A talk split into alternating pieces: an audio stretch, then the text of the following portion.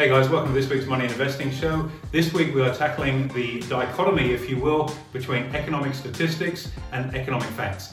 Are they the same thing or are they not? You're going to find this quite interesting to look at the, both the positive and the negative columns and get a gauge where we as professional investors see these markets going. I know you're going to enjoy the show and I'll see you in there shortly. Hey guys, welcome along to this week's Money and Investing Show with me, your host Andrew Baxter, and as always, my offsider, Mr. Mitchell Laurential. Mr. Faithful Offsider, Andrew Baxter, thank you for having me on the show. And the economist that you are, I really need to get your take on a few things today. If you wouldn't mind, you'll probably get rolled up. We'll probably have our, our listeners confused. Irrational economics, the topic for today. The disconnect between what's going on versus the numbers. Well, it's a very good subject, isn't it? Because you know, if you look at the economic statistics versus the economic reality, they seem to paint very much conflicting opinions and perceptions of what's going on. So let's break it down because I think to be able to invest, you've got to have confidence, and the only way to have confidence is to have a high level of certainty. And when you've got this morass of statistics saying one thing and anecdotal evidence telling you something else, there is something of a conflict in there. So this will be an interesting one, that's for sure. Absolutely, Well. It's really quite peculiar because there's a couple of positives and negatives that we can touch on. However, they're kind of at both ends of the spectrum, and I guess there's a lot of confusion thus far. Why is that, and what, what's going on? Mm. Look, it, it is a challenging time for investors to really confidently plant the flag because you know what we're seeing in terms of statistics are painting a very strong picture in one way.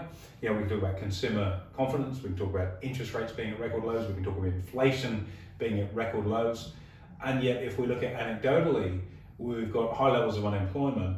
In reality, inflation is far higher than the advertised figure, and you've got effectively a, a, a, direct unemployment rate, a real unemployment rate of about 13%, and arguing that against record and strong consumer confidence, it's a very unusual set of circumstances, that's how, for sure. How does that actually happen? If people aren't employed, they shouldn't have any money. So why are they feeling confident enough where they can go and spend? Well, that might be where we conclude things. Let's dive in. let's dive in a little bit on this. So, I mean, you know, if we break this down into two sort of columns, positives, negatives, and trying to explain what the difference is. And, and, and on the negative side, you know, we're looking at unemployment, um, real unemployment, and I guess we've got to clarify what that term is. Yes, Sure. I'm an economist. Most people listening to this won't be, and so we're going to keep this in very simple terms, not to be condescending, but to open the door to what this really is. Real unemployment includes things like underemployment. So right now in Australia, if you have paid employment and you work one hour a week or one hour a month, you are deemed as being employed.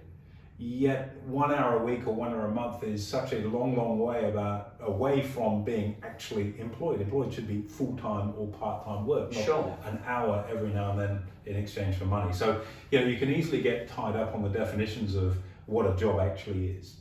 You know, common sense would tell you, you know, a part time job of 20 hours a week or a full time job of 40 hours a week plus, that's real That's work. sure. An hour or two a week, oh, come on, you're No. kidding here? So what's the real rate of unemployment in that case? Around about 13.5%. Wow, Yeah, a lot. I, I heard an interview this morning with, uh, I think it was uh, the, the, the uh, CEO of ACOSS, um, and, and she was talking about um, effectively for every single job applicant, uh, uh, job availability, there are 12 applicants right now. That's crazy. So 12 people going for every single job that's out there in the marketplace. Yet it doesn't feel like that. And we've been interviewing, we've seen what the quality of the job market looks like. There's some good talent out there, there's an awful lot of dross as well. There is. Um, you know, and also you know, legislation that's been brought in to um, attract people back into the workforce, government subsidy to do that, It's been very orientated around young people to get young people in the workforce, and I'm a huge advocate for that. But by bringing in financial incentives to hire young people over older people, effectively what you've got is a government sanctioned discrimination based on age. You can't even ask someone's age in an interview. It's not a legal question to ask under Fair Work law. Uh, what, how old somebody is in an interview. Yet now, if they're under a certain age, you're going to get a subsidy for employing them versus someone that's older. And it's an extraordinary move. Now, I understand why it's been done, get young people in the workforce, but it's at the expense of older employees. It's not a level playing field, which is, again, uh, probably subject that we could go off piece on and, Sure. and, and discuss ad, ad, ad, ad nauseum. But the reality is 12 applicants for every job that's out there. And yet you've got on the other side of the equation such booming consumer confidence. So there's a disconnect that's there in the first instance. And that's just looking at one negative, which is unemployment. Certainly, it's uh, it's definitely quite weird, that's for sure. And to park that now to the side and say transition more into the employer's point of view, Mm. there's a lot of business uncertainty when you can't even ask someone's age to see if you qualify for a subsidy. It makes things awfully confusing. What's Mm. your perspective on that? But business uncertainty, uh, any business, um, is orientated about, or any successful business, let's put it that Sure. way. It's the reason why most businesses fail because they're not forward looking. Um, when you're driving your car, you want to look through the windscreen at what's coming towards you. And, and you've got to be looking further down the road than immediately in front of the bonnet. And running a business is very much the same. You, you can't be focused on day to day, week to week. You've got to be looking at several months and probably a year in reality. Going out past a year in the current economy is pretty tricky to do. But you've got to have some sort of plan in play that you can at least pivot from.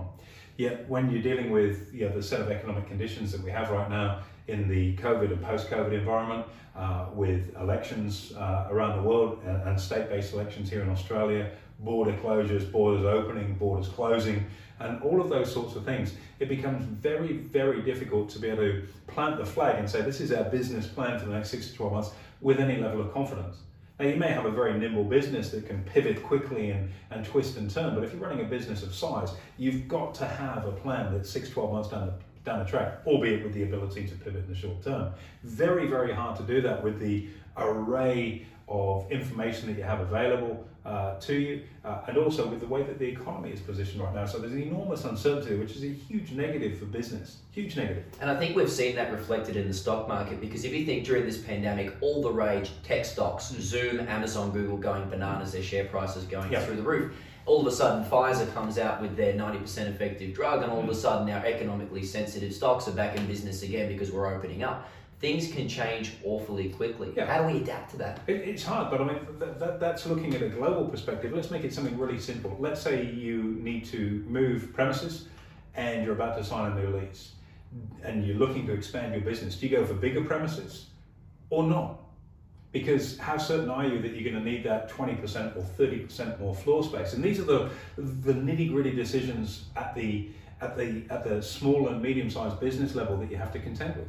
Yeah, you're going to be on the hook for a three, five, seven, ten year lease on space, but how many people do you actually are you going to require in a year? It's pretty hard. You need the wisdom of Solomon to work that out. And, yeah, and that's part of the joys of being a business owner. Anyone that's self-employed knows the only reason you want to become self-employed is so you can work more than 40 hours a week, not less than it. Sure. And so these are the challenges that face business owners. Uh, That's just one small thing.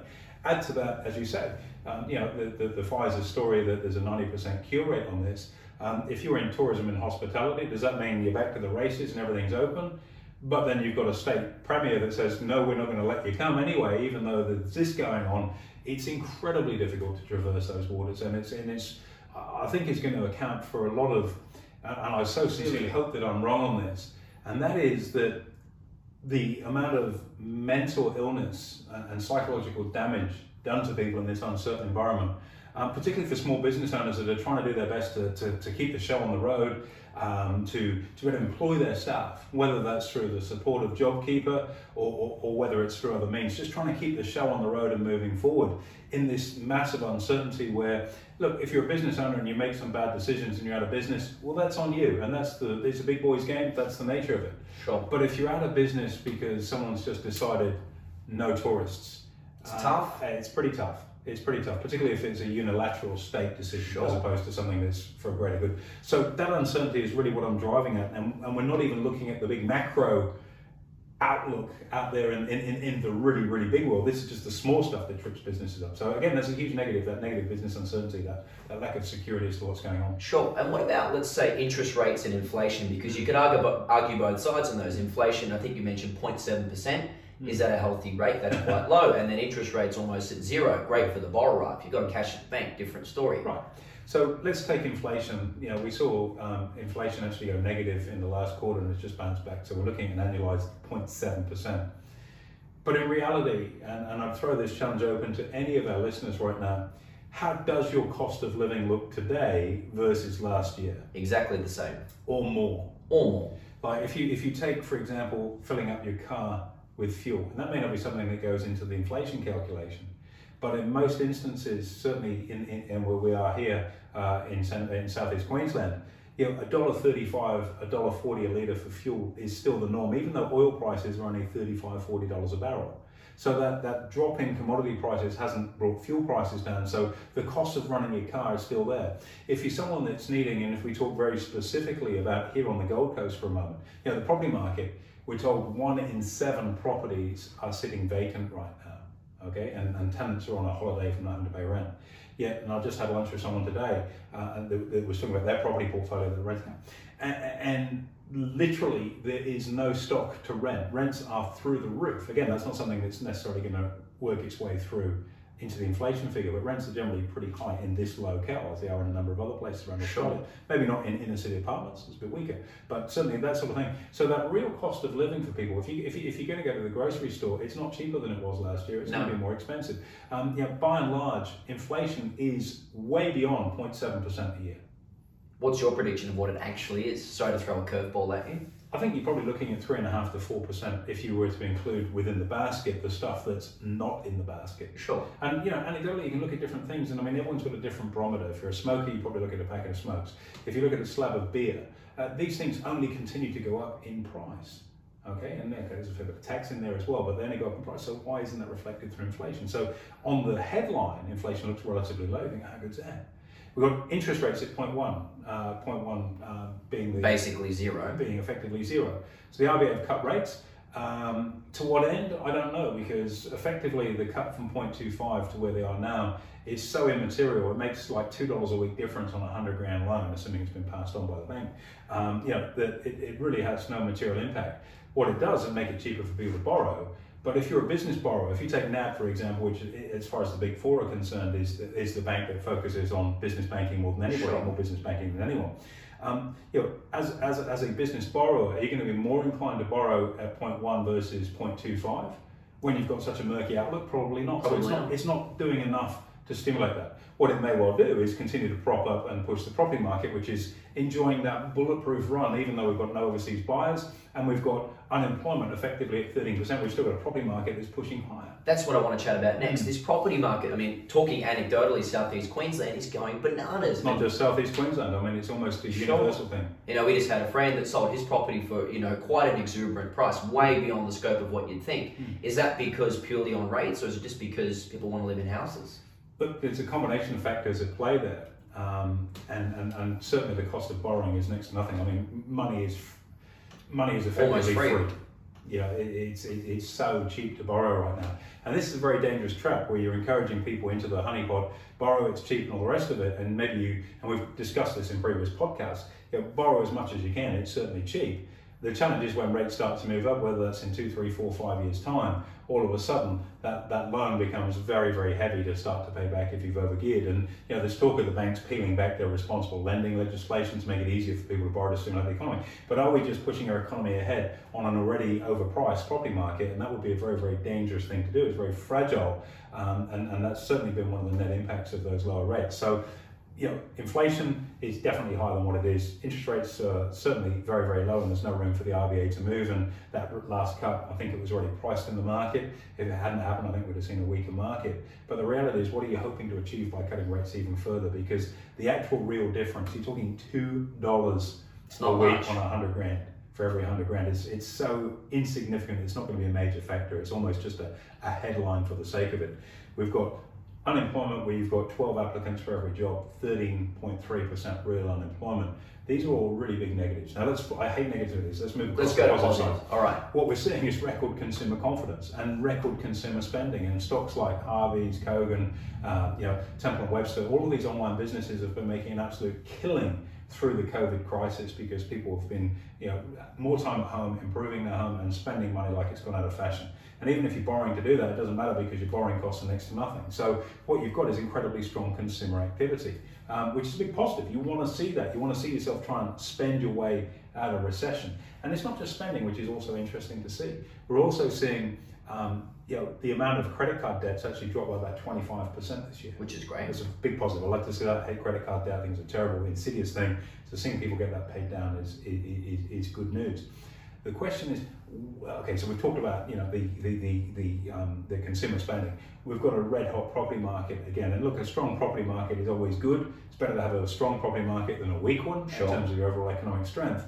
But what is pushing this along, and where is the the pause button on this? One in seven properties empty. Okay, you've got um, the ability of your tenant to fall on hardship and not pay rent for six months. Yields have dropped through the floor. You've got a lot of businesses gone to water, uh, you know, commercial properties opened up. yet we're seeing this property price just continue to It's totally up. irrational. It makes absolutely no sense. Is this the final blow off? I wonder. I wonder I mean, wh- where's that psychological level where Mm. it stops? And we can almost say the same about the stock market. That's been off to the races. Post election, Joe Yeah. Biden getting in is great, amongst a few other things, vaccine news. I mean, we've had great results this week on some of our long positions. What's your take? Absolutely, money has to go somewhere. Holding cash is not an investment asset. It's either going to property, it's going to go into shares, which is that oil and water uh, that you see most people as investors look at.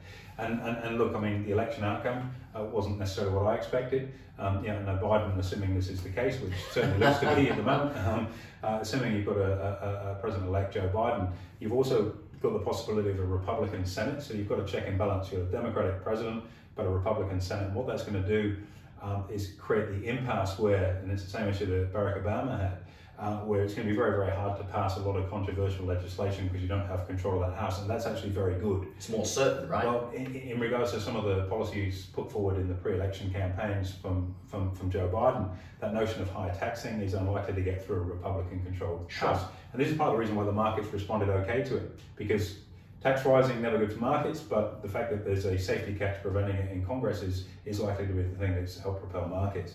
Yeah, and, and, and second to that, you know, I've been you know, a fairly vocal um, supporter uh, of Donald Trump, but let's face it, you know, when you've got a market that is buffeted around on a tweet by tweet, you just don't know what you're going to deal with next. It's unprecedented in terms of the volatility. It's crazy. And as a trader, in a way, I'm going to be quite relieved to see the end of that.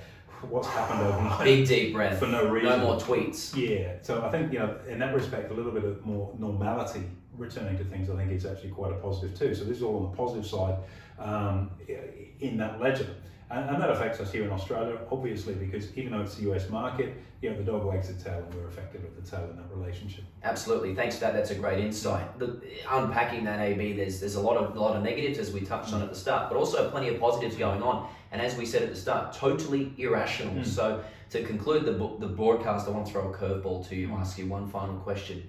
What's the fix? What's the Mm. answer here moving forward? I trying to break this apart, and, and, and the difficulty, and I've been around markets for a long time, and every every day and every year, this is the alluring thing of being in this industry as you're beginning to learn, is that every day is a fresh challenge, and there's something different. The pieces on the chessboard have moved slightly. Sometimes they're in similar places, but they're always different.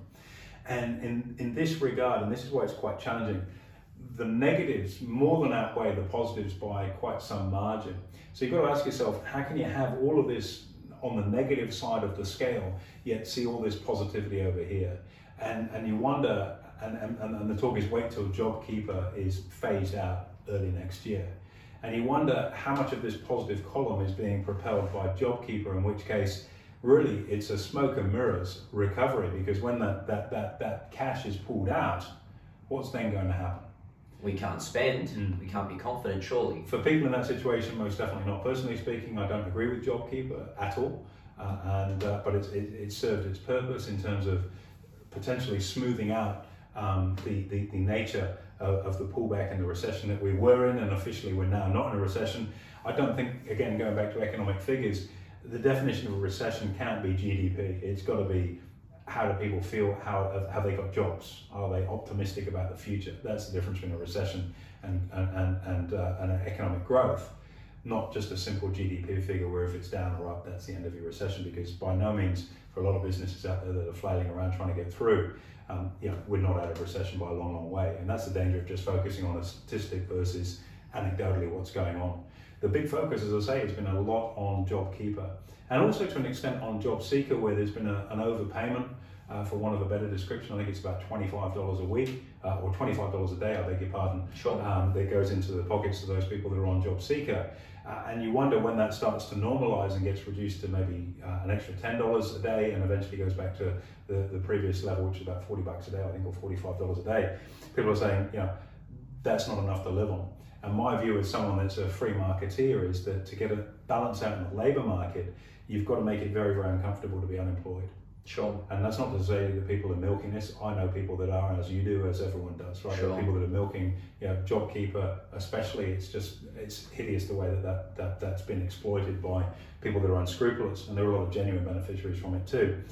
But if you remove that safety net and you get to an equilibrium, it's, it's so painful to be in this situation, You'd do virtually anything to be over here.